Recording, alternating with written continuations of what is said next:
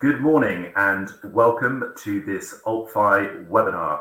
My name is Daniel Lanyon, Editor-in-Chief of AltFi. I want you to cast your mind back two years, um, almost exactly to the day.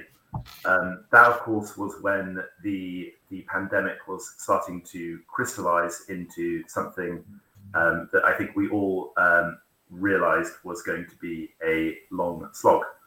Um, now, in particular, uh, our subject matter today is going to be its lasting impact on the alternative lending sector.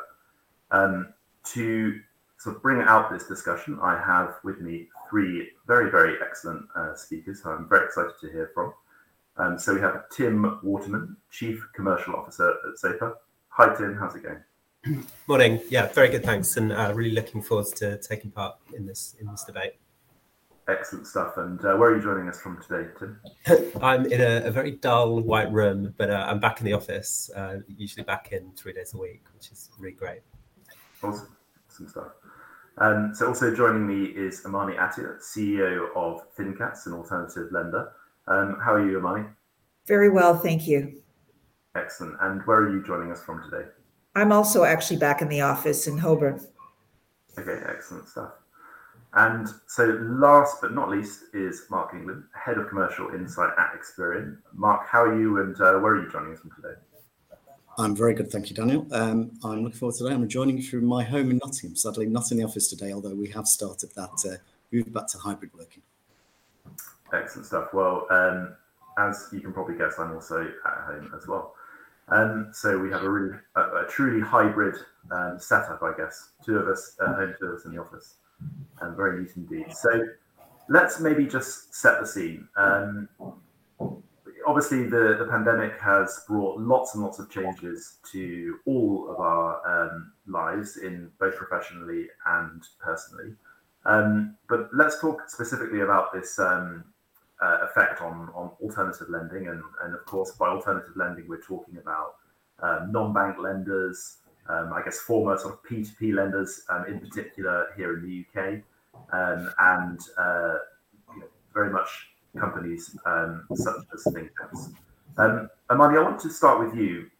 When it comes to, to the UK lending environment, um, for consumers and SMEs, obviously you're you're a, specifically an SME lender. Um, do you think we're back to normal? Um, I don't I don't know what normal really is anymore. Um, I think we definitely are back to what I would call um, BAU lending, um, as opposed to government supported lending, but actually lending on our own uh, company risk, which is good. Um, so I think that that part of the market is is back. Obviously, the CBILS program has has finished, and RLS will come to a finish in June. But for us, that's much less of of a focus. So we're back to regular lending off of our own balance sheet, which is great. Um, but I think what has changed is just the level of activity of alternative finance providers and the acceptance by the market, both borrowers as well as um, advisors to companies of um, alternative finance providers as well. Um, so so that's been at least for us that's been a, a, a tremendous um, a tremendous change that really is presenting us with a lot of opportunity. Okay, and very, very the way we do business obviously has also changed. Doing it much more both face to face now as well as via things like teams and zoom um, you know that's also changed the way we're actually doing business and the way our borrowers are also interacting and doing business with us as well. Okay very, very interesting. So i'm, I'm definitely sensing a, a, sort of a note of optimism. Um, tim um, perhaps do you want to um, sort of follow on from that? Um, do you consider things to be back to normal in a sense? Obviously um, you know it's a tricky tricky time in the world at the moment you know what with uh, what with um, Ukraine and and you know I guess the general sort of reopening of, of the economy um, sort of to, to a to a level of normality. Um, what, what are your thoughts on on what that means for the UK lending environment? Yeah, I think it depends on how you define normal. so I would say that COVID's had a few structural impacts, which means that we're now in a, a new normal. Um, so, kind of echoing what Amany said, we are sort of lending at volumes that are consistent or, or, slightly above what we were doing before the pandemic, but a few things have really changed. Uh, firstly, COVID really dramatically accelerated the digitization of financial services. Customers now expect much more from the banks. You know, they expect slick customer journeys, digital tools that put them in control, and they want that alongside, you know, a human element at times. Um, and this was kind of further accelerated by the fact that actually banks couldn't offer uh, sort of branch based and, and had struggles providing phone based service during the pandemic, which really sort of forced them to sort of adopt more digital channels. this is an area that Zopa really uh, sort of um, has strengths in. You know, we, we really focus on uh, sort of a digital loan offering, approving loans in under three minutes, and really focusing on meeting the key needs of digital consumers. And so we think this has created a really big opportunity for us in, in the kind of digital or, or alternative lending sector. Um, the second thing is that it's had a long lasting effect on consumers. Um, so we've talked before, I think, about sort of the haves and have nots from the COVID pandemic. So some consumers really benefited actually from lockdown from a financial perspective. They reduced their costs and maintained their incomes. And they use those savings or the extra cash flow to pay down their debts. And actually, they're in a really strong position to sort of weather some of the storms that we're going through um, in terms of cost of living increase. there were others who actually sort of saw a, a reduction in their income through furlough or, or maybe job loss at the, the, height of the pandemic. And they become much more financially vulnerable to um, the increased cost of living that we we have seen and that we continue to expect to see. Um, and then the third thing is actually a structural impact on the data itself. So, through things like the COVID payment deferral scheme, we've actually seen that um, the kind of core data, the, the, credit data that we use to make uh, lending decisions has been structurally impacted, and it's impacted things like credit utilization, um, sort of arrears and delinquent um, default performance. And so that has kind of impacted how we think about the data, and it's led Zopa to invest much more heavily in using open banking to assess both uh, credit worthiness and affordability. And that's an area that we're really leading on, and we're really excited about the potential that it has in the future. So overall, I would say, yeah, things have, things have changed. I think it's probably changed to the advantage of the more nimble uh, digital alternative lending players um, and sort of moved away from the kind of the banks really.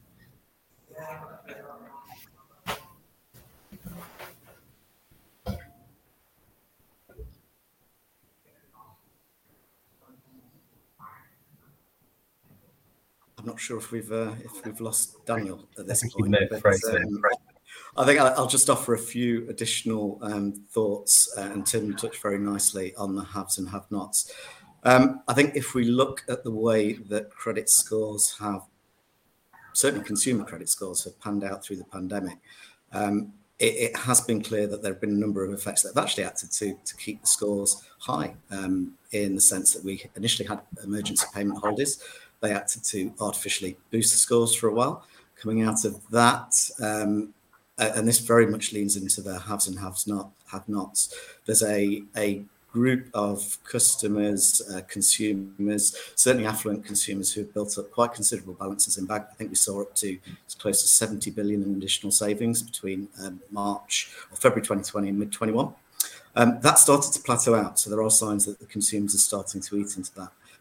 Um, alongside that, there was certainly for the first year, 15 months of the pandemic, suppressed demand for credit. So less credit searches or more use of eligibility tools was in turn leading to less hard searches um, on the bureau, and that in turn was keeping scores high. That said, there's some clear signs that we are moving back into, um, I guess, what can be considered a new normal. Um, we are seeing demand, certainly for cards and loans, getting back to the same levels that they were prior to the pandemic. Um, it's marginally depressed in some of the other product groups.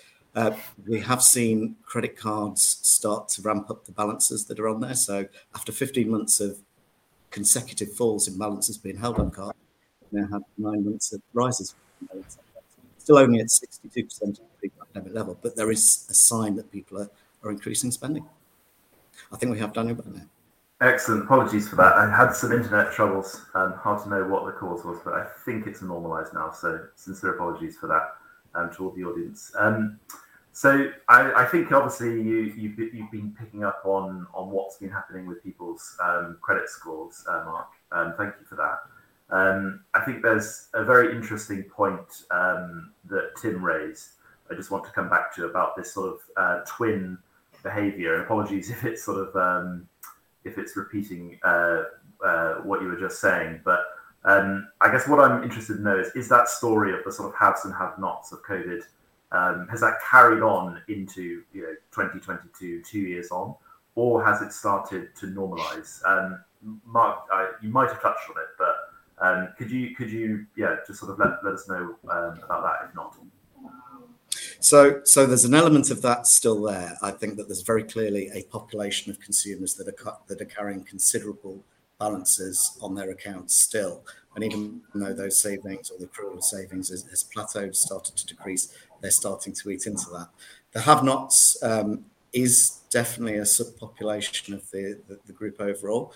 Um, we're not seeing immediate. We are seeing tick ups in ticks up in delinquency rates within that population, not starkly yet. But I think that um, uh, we touched on cost of living earlier, and I think that that's going to be um, front of mind for a lot of people going through this year. So, scores and affordability checks traditionally are backwards looking based on historical performance.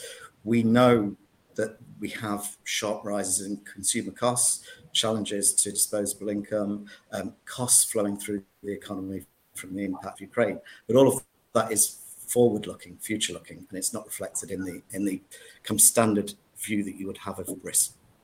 Okay, very, very interesting. And is um, you know is some of that pressure, uh, the cost of living, I guess, um, you know, mainly driving it?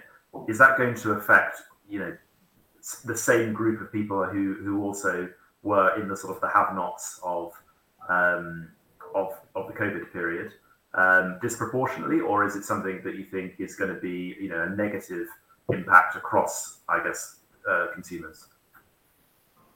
Um, I'd say disproportionately, um, Daniel. And if, if, the reason for that is if you look at the um, look at the, the, challenges in in fuel costs, for example, we know from modelling that we've done that that's going to significantly push. Um, I think at the moment that they they talk about ten percent of the of the economy being in fuel crisis. I think we're going to that's going to push it to 20% of the economy, and it will be the people who haven't necessarily built up as much savings to eat into, um, unless there's a a trend of people starting to use credit to fund living. Okay, very, very interesting. Okay, sorry, go, go ahead. Sorry just just to build on that, I think one of the things that we observed in the pandemic was that actually it was quite predictable in terms of the segments of the economy that actually suffered more, and they were, you know, it reflected people who were working in sectors like leisure and hospitality. Um, I think Mark's definitely right about sort of the, the structural impact of rising costs, but we we expect looking forwards that um, sectors like the public service may be more impacted because that tends to be a sector where wage growth lags inflation quite considerably. Whereas a lot of the private sectors, um, you know, we're observing that wage inflation is still running ahead of, of costs at the moment. Um, so that, that's kind of certainly something we're thinking about. Um, we're also expecting a bit of a rebalancing of the economy. So during lockdowns, consumers began consuming kind of physical goods and they were buying lots of things on Amazon and they were consuming less um, services. We would expect a rebalancing towards uh, the service economy as people become more confident, kind of moving freely and then starting into restaurants um, in the future. And that's likely to have an impact on the labour market and consumers. Okay, very interesting indeed. Uh, I would really like to pick up that with um, uh, Amany actually, um, but I should just say to the audience um, we do have about half an hour left of our main discussion. Um, then we'll be going to about 15 minutes of questions. So I can see already a few questions have come in, but please do um, ask questions and we will try to get to as many as we can um, in that 15 minute uh, gap at the end. Um, if you do ask a question, uh, we'd love to hear um, who is asking it. so please do say your name and, and your company uh, if possible. so Amany, picking up on, on what Tim was saying about uh, a pivot to, to services um, from consumers. Obviously, as an SME lender, um, you know you're you're looking at sectors um, as well as, as um, specific businesses. Can you just give us a sense of what um, the demand from um, borrowers is like at the moment for you, And um, you know, I know you've had a very good sort of two three years as a business, but is is sort of demand for, for loans from SMEs in sort of rude health, and uh, is that particularly you know skewed towards, for example, uh, services like restaurants? So um, we've um, what we've seen in our segment of the marketplace, which again is the smaller part of the of the middle market, is there was a pickup certainly in in borrowing um, by that segment um, during kind of the, the, the heart of the lockdown back in, in, in 2020, but borrowing has returned to more normal levels now. Um, the demand, we're seeing a lot of demand um, uh, for M&A activity or borrowing related to M&A activity because they're seeing opportunities in the marketplace. Um, and we're seeing some demand from some of the growth players, people who are who are growing quite quickly. So that certainly con- continued. Um, what we do is is mostly cash flow lending. So there's a lot of services that that relate relate to that.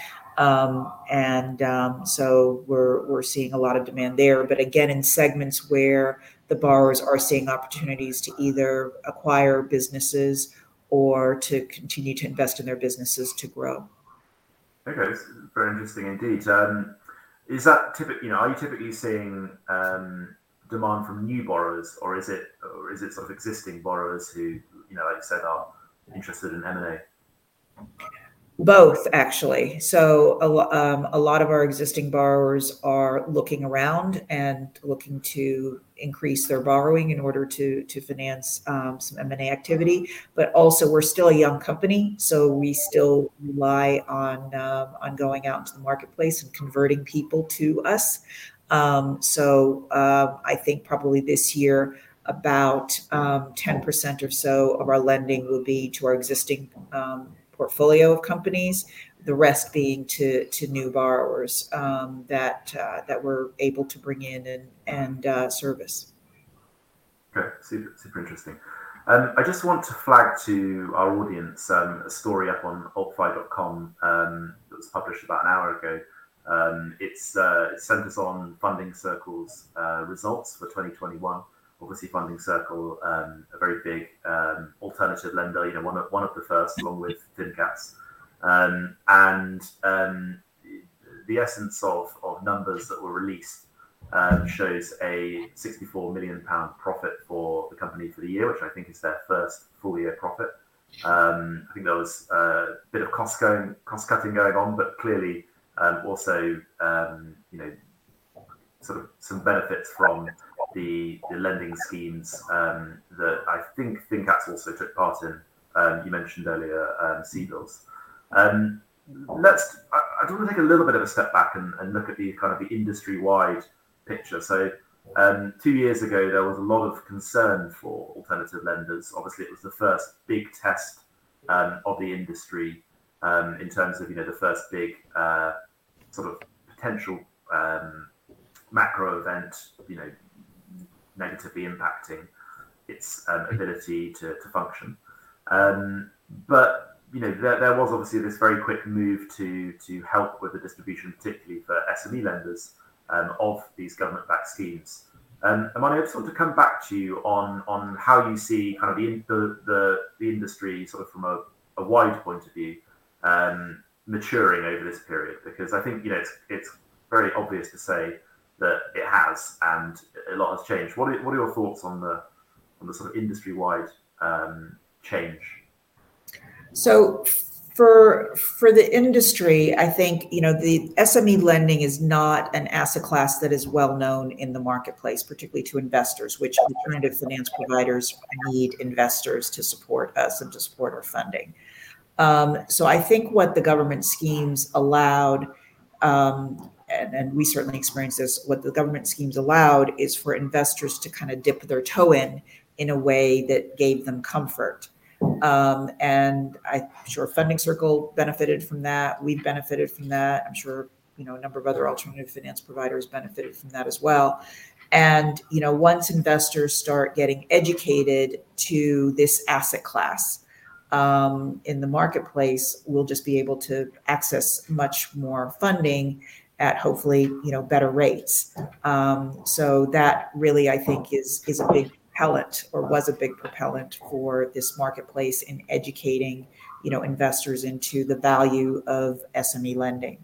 Um, and I think um, you know once once they um, uh, look at the asset class and get comfortable with the asset class again, that will open up with hopefully the benefits of you know greater pools of funds and at better rates that borrowers will then be able to benefit from as well. And, and has that very much happened? Is there you know has there been a, a sort of um, you know a, I guess a sea change in in how investors view sort of SME loans as an asset class that you know they're more comfortable now. I guess is what I'm saying. Yes, they're more comfortable. You know, they they um, started looking at it because of all of the the noise around CBILS, which which was a positive noise around CBILS. And you know, we've been very active in trying to educate them as to the value of, of um, this asset class, as have others. And um, you know that that has been a, a huge boost, um, a huge boost to us and to the marketplace. Interesting. Um, Tim, Zopa's obviously had a very, very transformative um, two years, um, not just with what's happening in the in the wider economy and world, but um, you've obviously launched your your credit card, um, secured the banking license, um, and sort of I guess pivoted the business a bit, um, and symbolically sort of ended the kind of the P two P period of the business as well. can you talk us through a little bit about that, and maybe also reflect on some of uh, Amany's points around, um, I guess, you know, I, am not sure if you're still taking on, I think you're still taking on external funding, um, but maybe it'd be interesting to see, uh, nonetheless, what you think about whether uh, credit investors are increasingly sort of demanding um, these sorts of assets, obviously consumer for you. Yeah, so uh, just to kind of, I guess, bring you up to speed with our story of the last couple of years, we, we launched the bank in 2020, and since then we've attracted a billion in deposits. We've put more than a billion of loans on our balance sheets and issued um, 250,000 credit cards um, within 18 months, becoming a top five credit card issuer in the UK by new volumes. We've also kind of tripled our uh, revenue per customer through that period. Um, I would echo a lot of um, what Amany was saying, and actually what Funding Circle have said in the press that actually sort of COVID has been sort of the making of digital lending in some ways. Um, it's reset expectations both of kind of SME uh, borrowers, but also um, consumers as well. And so we are really positive about the future. Um, lending is a really big part of our strategy, and we're excited to see sort of consumer shift towards uh, more digital open market channels away from um, sort of enfranchise bank lending. So we think actually uh, there's a there's a great future in both the consumer and SME markets.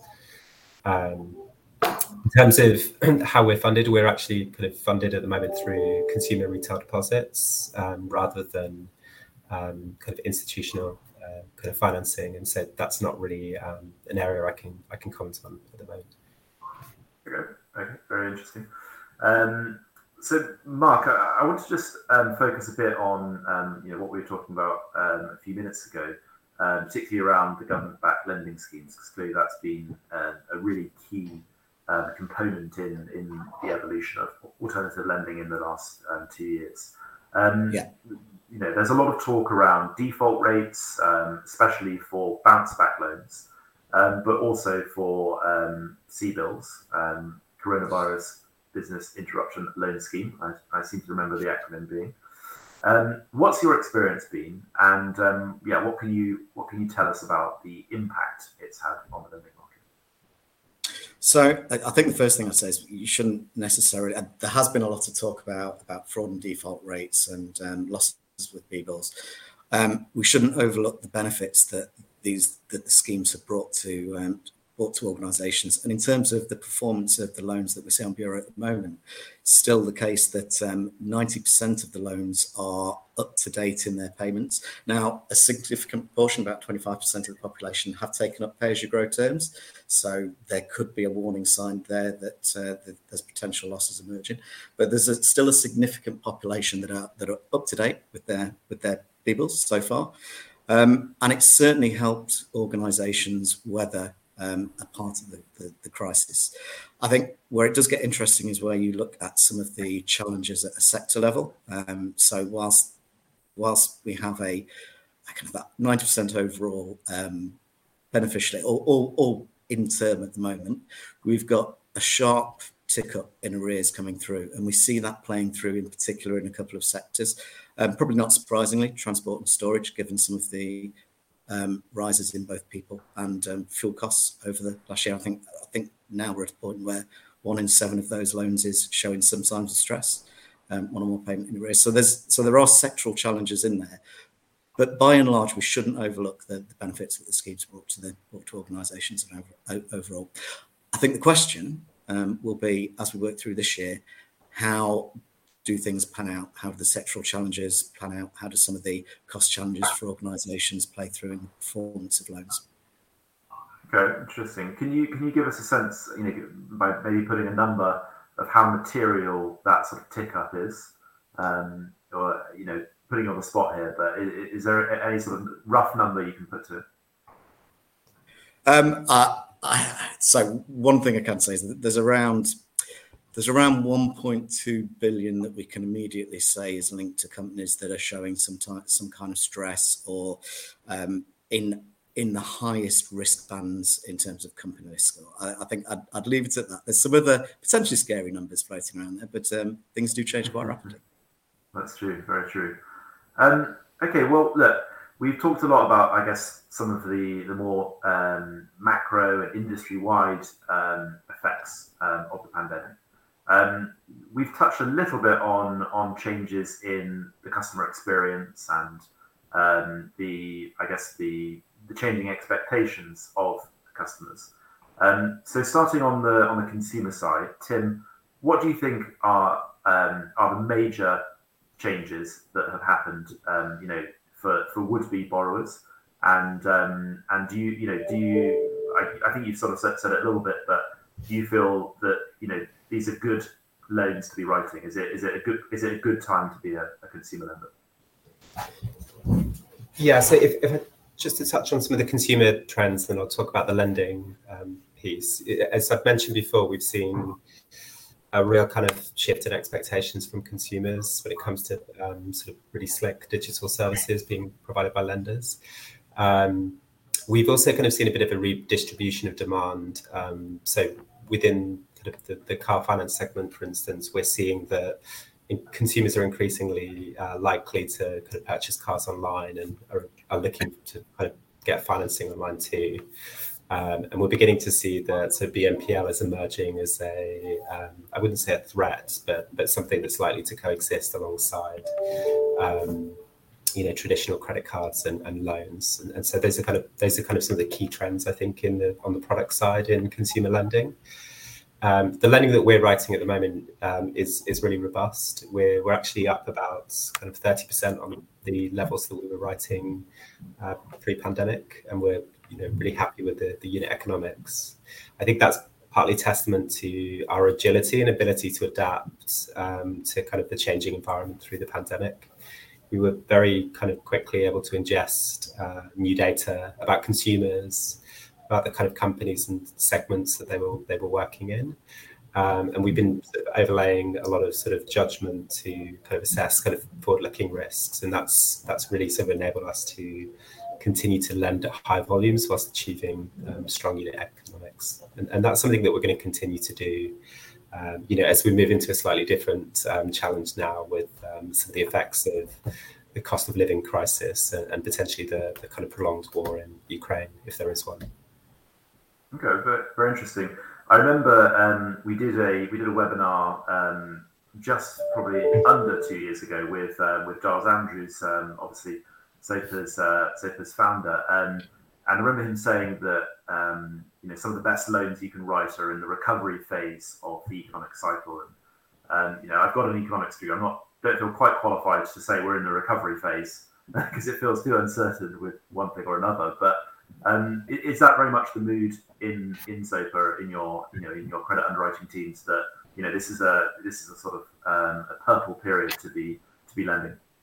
Yeah, that's definitely true. I've I've um, I've been lending through a, a, couple of cycles now, and it is it is fairly true to say that actually, as you come out of a pandemic, you tend, or, sorry, out of a recession, you tend to overestimate the downside risks, um, which which can kind of lead to surprisingly positive credit performance. You also tend to be in an environment where there's less uh, competition within the market, which means that um, you attract better selection and have more pricing power. So it's, it's certainly our view that you know, whilst we have to manage key risks, now is a really good time to be to be writing business as long as we're, we're doing it prudently. Okay, interesting. Um, I think um, obviously it's a very different experience for um, SMEs in terms of how they access um, loans. But but did any of the the changing customer sort of expectations and and demands sort of strike a tone that, that Tim mentioned, uh, Amany, for your for your borrowers on the SME side? Um, yes, again, it's different for SMEs because it's not for them uh, the digital experience that's important. What's important for them is um, the speed of, of the way you're able to provide a, a, a decision and the actual um, loan itself, the consistency of which you do it, the transparency of communication, and the flexibility that, that you can give them to structure something that works for them. Um, and I think all of those work well for alternative finance providers because that's that's what we um, that's our, our model for for what we provide um, to the marketplace. So i think that's changed. In other words they're more demanding of those things than they m- might have been um, pre the the pandemic. Um, and that's that's really helped us um, uh, get more into into the marketplace and and and become more successful in the marketplace and take more market share um, so so that's definitely changed and that's changed for the better. Of course, the way we're doing things has also changed. So we're much more digitalized. Um, and that has really improved the experience for the customer, which is positive, but it's also improved, you know, our efficiency, our model, the way the way we're able to deliver our service, and the cost at which we can deliver our service. Interesting stuff. Um, I noted from from Funding Circle results that they'd, I think, gone up to seventy percent of um, their lending being automated or like an automated decision at least. Um, and I think I'm correct in saying that, um, that Nucleus um, Commercial Finance, they also have um, sort of moved a lot to this sort of automated lending model. And, you know, I appreciate that, that you do a bit sort of um, larger ticket sizes than, than the likes of Funding Circle. But is, is automated lending part of part of that digitization that, that you just mentioned? So we've always um, uh, tried to automate um, the information that we receive.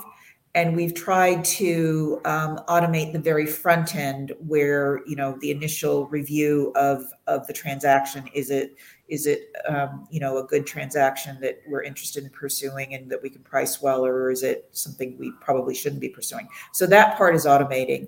But our view is the actual decision of, of the actual lending decision um, is a manual process for us because once you get uh, particularly into the middle market there's so many critical elements that you can't just automate through. For example the quality of management. I, if somebody can figure out a way to automate that I, I welcome that. But that's very fundamental to the businesses and we saw that through through the pandemic very much so. So there are parts of what we do that is automated. For example the ongoing monitoring that, that we're doing of our customers once we, we put them on our books. We're we're increasingly automating parts of that um, so that you know we can help those customers that need help and kind of let those customers who don't need help be. Um, so we're trying to automate parts of our process and have automated parts of our process that we feel comfortable in automating um, and in looking at data to to make those decisions. But those parts where we feel that data is not enough um, you know, we can't and we won't automate those those aspects. Okay, interesting. And what about, um, I guess, sort of meeting face to face? Because you know, I know you've got a sort of a network of of um, you know people around the country, obviously, who are who are meeting people in, in normal times. Um, that was obviously a struggle for for lots of people and you know uh, lots of businesses, lots of sectors. Um, that sort of change in in I guess face to face discussions or meetings have you changed how you do that sort of analysis of, of company management? Say, are you more happy to do to do you know things like this, a Zoom call or um, or you know or whatever um, to um, I guess make that assessment, or have you now sort of gone back to, to being you know I guess um, in person more? So again, I think most businesses are probably having the, the same experience, which is um, we now have a new tool, which is you know Teams, Zoom, the, the, the way we're we're meeting today, which is great. So it's another tool in our toolbox. So where we think we need a face-to-face meeting, either um, to diligence um, the the company or the initial meeting, um, or you know. Uh, um, events with advisors, for example, to to um, improve or, or begin the relationship, we'll do face to face. Where we think a Teams or Zoom meeting is sufficient for what we need to do, we'll do that. So it's really another tool in our toolbox that we'll use um, to make sure that we're um, getting the right communication with with borrowers and with advisors. Okay, interesting. Um, now, Mark, I want to to come and um, to you next to talk about sort of the changes in in technology.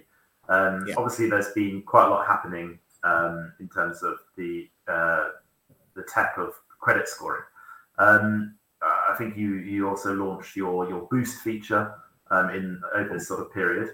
Um, what new innovations are you sort of seeing coming to market, and how are they impacting? Um, I guess the the experience for the lender and the borrower. So um, there's two or three things that come to mind in particular. Um, so, firstly, I mean, you talked about Boost. Boost is a good example. Um, use of open banking data to enable consumers to improve their their credit score, um, and it's a, it's a tool that we've seen um, really good take up. Actually, I think we've had over over a million customers sign up for it, and it's been clear from the profile of customers that the these are younger people who are renting, maybe more employment fluid. Um, and so it gives them an opportunity to improve their credit uh, their credit scores without a reliance on more traditional um, approaches. So that's that continues to be a focus for us. Um, we're going to be making changes this year to take into account the change in validation rules for the FCA.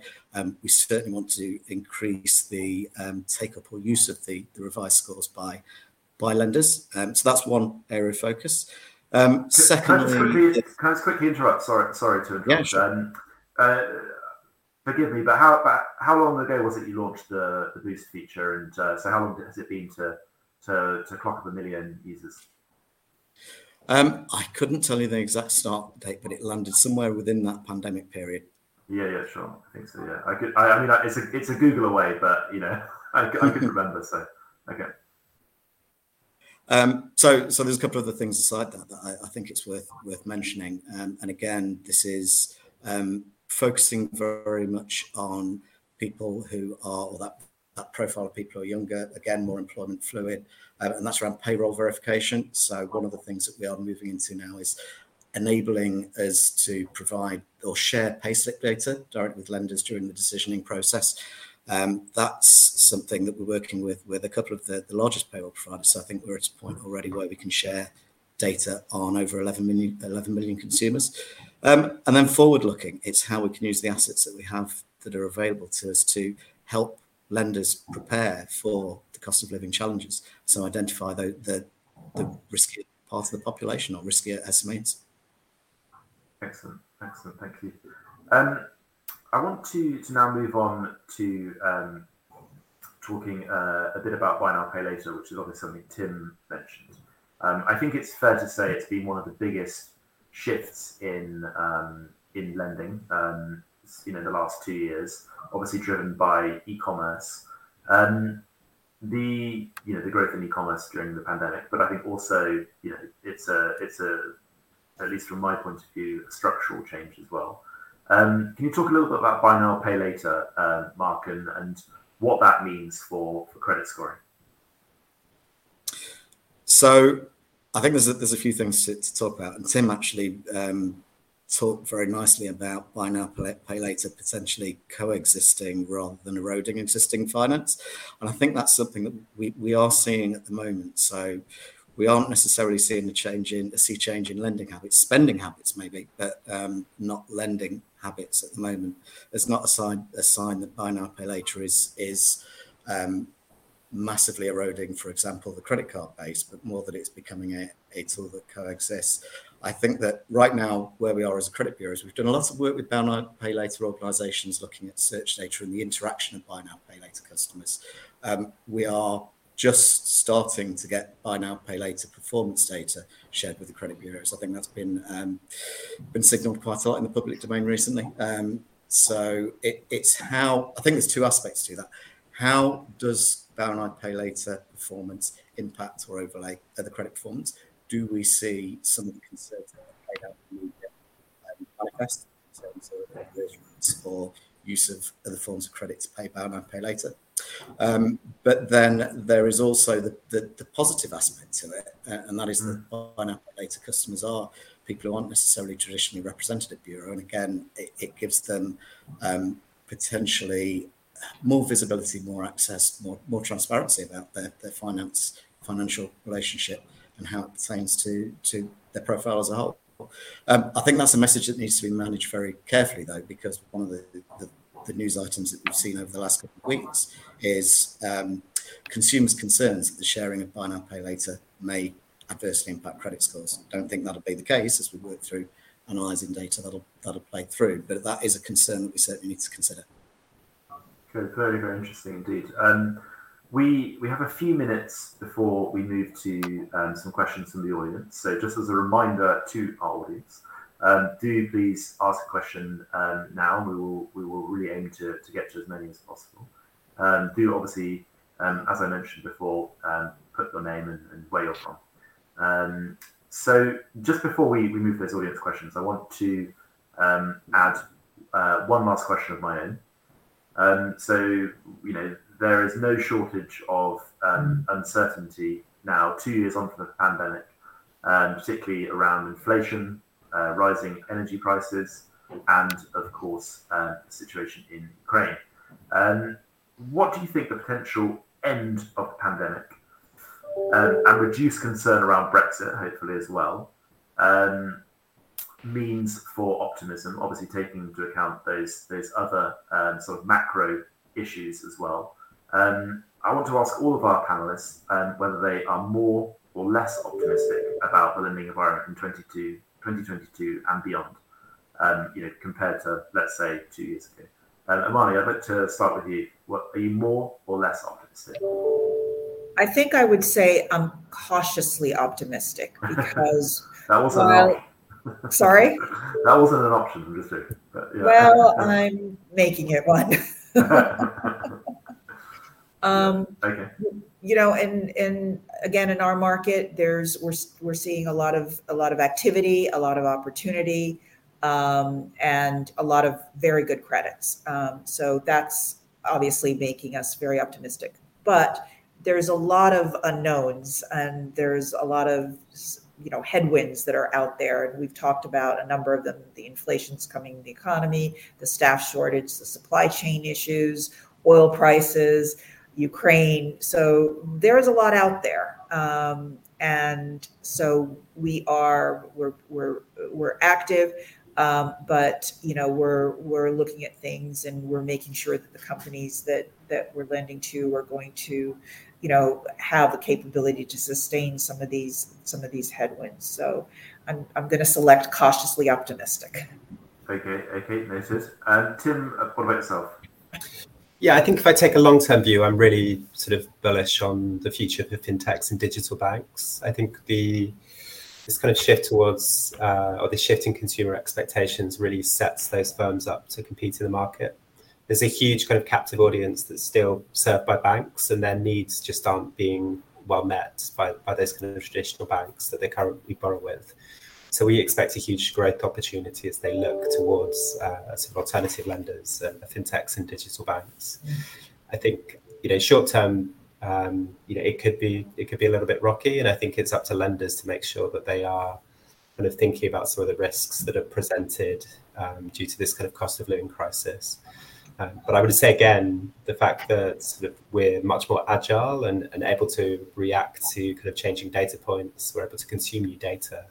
We're actually really well positioned to sort of weather what we expect will kind of happen over the next um, kind of weeks and months. Excellent stuff. Um, Mark, for yourself, um, um, more optimistic, less optimistic? Compared to two years ago, certainly more optimistic. I think that the the move to the move to digitization and the acceleration of that is something that that wasn't apparent two years ago. So the way that the pandemic's accelerated that has been um, has opened a lot of doors and a lot of opportunities for both companies, consumers, and SMEs. Um, I wouldn't shy away from the headwinds over the next 12 months, though. I, I certainly know that there are um, there are shocks to play through. Uh, we've got multiple rises in energy costs for consumers. We've got how those energy costs impact SMEs, and we've got the fuel costs and other costs impacting SMEs overall. So more more optimistic than two years ago, maybe less optimistic than a month ago. Okay, very interesting. Um, let's move to some audience questions. Um, we have a few that have come in um, on a variety of subjects, and so let's maybe start with. Actually, this is quite an interesting one. I, am not sure how relevant it is um, based on on you know some of our discussion, but um, so somebody asked. I didn't actually give their name, but uh, there's a risk of uh, f- uh, further cementing biases when using algorithms at scale. Um, how do organizations, um, and I guess uh, lenders, ensure that auto uh, validation um, is reassessed frequently? Um, Tim, is, is that relevant at all for, for Zopa? Yeah, this is definitely a risk that we're cognizant of. Um, even if you don't put certain characteristics in a model, there are often features within those models which are correlated with them and can lead you to inadvertently discriminating or, or kind of taking actions that you're not expecting. Um, without going into too much detail, this is something that we really we think about hard, and we've developed frameworks and, and partnered with um, actually firms like Amazon to sort of really understand sort of what's going on within these sort of um, often described as black box model, black box models that we use, and so we're you know constantly monitoring those risks um, with, with, a view to kind of making sure that, that they don't pan out essentially. Okay, interesting. Um, Amany, is that is that relevant on the SME side for for you, for you guys at ThinCats? Not really, because we don't. Again, we don't use models in our in our ultimate credit decision making. Um, you know, you have to be careful of people's individual biases in in, in their own heads, but um, you know, we we certainly don't don't um, make any credit decisions on the basis of, of underlying models. And Mark, what, what about yourself? And do you, do you have a sort of view, I guess, from a credit bureau perspective? There's there's there's certainly relevance. Um, I, I, think that uh, as Tim says, it comes around it comes to the framework that you put around the development and, and the monitoring and performance of the models as much as anything. I'm sure our, our analytics team will, will have a, uh, a, field day with that question as well. Good stuff. Good stuff. Um, so I have a question from James Crellin um, from Walker Morris. Uh, he says, um, referencing, I guess, their, their own research, um, three quarters of SMEs um, are still unable to obtain mainstream bank financing. Um, I think, Amany, this is definitely one for you um, to jump in on straight away. do you think that mainstream lenders' appetite to lend is changing as we come out of the pandemic? And if so, what might this mean for opportunities for alternative finance providers? Well, even before the pandemic, mainstream lenders were retreating from this marketplace. Um, I think, um, you know, during the pandemic, what they were mostly focusing on was their existing borrowers and, and supporting those existing borrowers through it. So we um, took advantage of that opportunity to really um, increase our penetration of the marketplace during that time. Um, as we've come out, we've seen actually a little bit more appetite on their side, but certainly not um, anywhere near the appetite that's going to be needed to fund the SME sector of the economy. And that's why we think it's such a great opportunity. And that's really what we've been trying to educate, you know, lenders to um, or new investors, sorry, to in order to get you know more support for for this segment of the marketplace.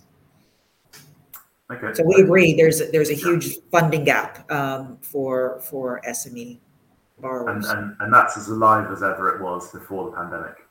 Yeah. Yeah. Okay. Very interesting. Um, Tim, there's a specific question um, for you. Um, again, no, unfortunately, no uh, name or company attached to it. Um, to what extent are uh, the impacts of COVID behind Zopa's decision to choose a banking license over the retail P2P funding model? What other factors were key? I think it's fair to say that the decision was sort of made quite a while before the pandemic, but can you maybe just, um, just give us some some color on that? Yeah, so we're, we're really proud of what we achieved as a peer-to-peer business. We were actually the first kind of peer-to-peer business launch globally, and kind of over the course of 16 years, we delivered kind of really strong and consistent returns to our investors, and, that includes actually through the great financial crisis and, the recent coronavirus pandemic. Um, unfortunately, over the last few years, consumer trust in peer-to-peer investing has been damaged by a small number of businesses whose practices were um, sort causing harm to consumers ultimately, or, or retail investors and this linked with the changing regulation that, that followed meant that um, the operational costs of running a peer-to-peer business and the costs of attracting investors meant that it, we didn't really uh, kind of see it as, a, a, viable business model going through forwards. Um, there was another, there was also another factor though that influenced the launch of the bank, and that is that peer-to-peer lending is well suited to fixed-term lending where the duration is known. But we were very keen to get into other asset classes like secured auto and credit cards, which are inherently much more complex and, and much more suited to um, a bank, kind of a, a, retail deposit funded model. Okay, very, very interesting. Um, I'm going to ask a bit of a curveball here, but I'd love um, something I've been sort of turning over. Do you think the, the peer-to-peer lending sort of model, um, you know, which I which I've always sort of argued in many ways is some of the you know the most ambitious sort of structural change that you know within the fintech world, um, do you think it could be rebooted? You know, and um, and don't laugh, but you know, perhaps even you know with sort of the adoption of crypto um, and and you know, I guess uh, you know, various um, developments in blockchain technology um, and sort of DeFi. Do you think maybe we could see some sort of rebirth of, of the peer-to-peer lending world? Um, uh, Tim, I'll, I'll come to you, to you obviously because you've just been talking about it, but obviously very keen to hear from everyone else as well. Yeah, I think there are certainly some interesting opportunities there to invest in different asset classes that are potentially sort of backed by um, yeah a, a, DeFi model. Um, I think going back to what I said there, there, there probably needs to be a slight rebalancing of, of the regulation because as, a, as I mentioned, it, it is quite hard to operate a, a, kind of retail investor, kind of peer-to-peer business in the current climate, and actually be able to attract um, investors at scale um, such that you know you can generate meaningful um, kind of revenue volumes. Sure. Okay. Interesting. Um, Amany, I, I, actually forgot to mention, but Funding Circle also sort of officially closed their um, peer-to-peer business or their retail platform um, as they as they put in their results um, today. It's been pretty much closed for two years, but they sort of officially closed it. So you know, what are your thoughts on whether there could be um, a future rebooting of the of the sort of peer-to-peer marketplace lending model for um, for retail investors? Um, obviously, I think ThinCats um, moved away from that model, you know, quite some time ago, way before the pandemic. Um, but what, what are your thoughts, just as, a, as an industry observer? Well, I think it's interesting. You have ThinCats, which began life as a peer-to-peer uh, Zopa, which also began life as a peer to peer. We both closed our peer to peer platforms. I think from my vantage point, um, and for the asset class that we work in, SMEs, I don't think peer to peer is an appropriate model, and it's really because it's not appropriate for you know the the, the typical lender because they don't really understand the credit um, they don't have access to the full information they don't have access to you know expertise. So i think there there might be um, asset classes which lend themselves which don't require the the technical skill set to really understand the the underlying credit. So there, so I think from a regulatory perspective, the regulators have to be very careful in making sure that um, the broad investor base, retail investor base, really does both understand what they're getting into and have the right information and the full information to really make an assessment. But again, in the SME market, I, I can't see a model that really would make it appropriate for retail investors to come in and invest in an individual, you know, loan level. Um, I think once you get into, you know, more sophisticated investor base, and investors will include um, you know, pension funds and other institutional investors, which retail investors can obviously invest in. I think that makes more sense. Um, but I think you know we have to be very careful about the asset classes that lend themselves to peer to peer. Yeah, really interesting answer. Thank you, um, Mark. Um, you know, appreciate it's it's not necessarily your your sort of area. You know, I don't think Experian ever had a peer to peer business, but um, but what are your thoughts on on that sector? You know, it definitely feels like a bit of a a closure with with Funding Circle officially sort of um, sort of announcing their their um, ending of their retail business. I, I would completely defer to Tim Tim as an expert in this space. Um, what I would say, so that's something interesting that you touched on um, that I, I I wonder when we think look at think and look at future innovation is that the whole crypto piece, but crypto for transactions, um, how to enable spending with those assets is a, a, challenge. I don't know what the solution is, but I think that's that's that's a potential area of focus over the coming year or years. Okay, okay, very good. Um, now we are swiftly running out of time. Um, I think we can't put another 50p in the meter, unfortunately. So we are going to have to um, wind things up. Um, but thank you very much to our speakers, uh, Mark, Amany, um, and Tim.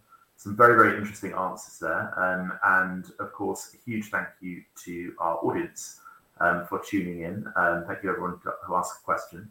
Um, I think we, you know, it's fair to say we covered a lot, but, you know, there's still obviously a lot more that we could be, be looking at.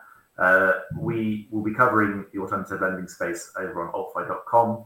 Um, so please do head over there, sign up to our newsletters, um, altfi.com forward slash newsletters, where you can hear all about um, latest developments.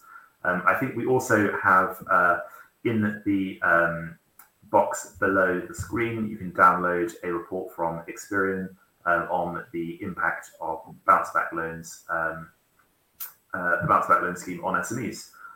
so thank you very much and see you next time. Thank, Thank you. you.